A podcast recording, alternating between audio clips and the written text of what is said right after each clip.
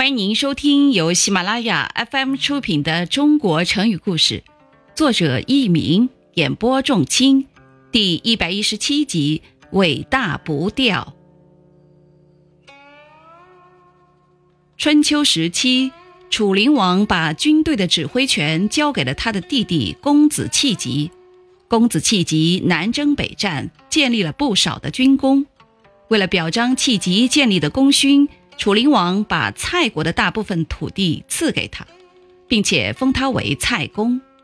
但是过了不久，楚灵王又感到不太放心，特地派人把大夫申无宇请进宫来请教。楚灵王问申无宇说：“我把弃疾封为蔡公，你怎么看？”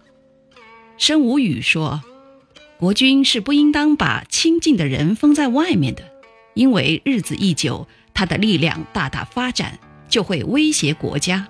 俗话说：“树枝大了一定会折断，尾巴大了就不能摇动。”这个道理您一定是知道的。原文是“莫大必折，尾大不掉，君所知也。”听众朋友们，您正在收听的是由喜马拉雅 FM 出品的《中国成语故事》。申无宇走后，楚灵王又仔细地想了一下。他认为公子弃疾是自己最宠幸的弟弟，一向很忠顺，又屡次为国家建立了功勋，受到了特殊的封赏，肯定不会背叛自己，因此就没有接受申无宇的意见。没有过几年，弃疾势力越来越大，果然起兵反叛了楚灵王。楚灵王没有办法，只好上吊自杀了。公子气急当上了国君。这就是后来的楚平王。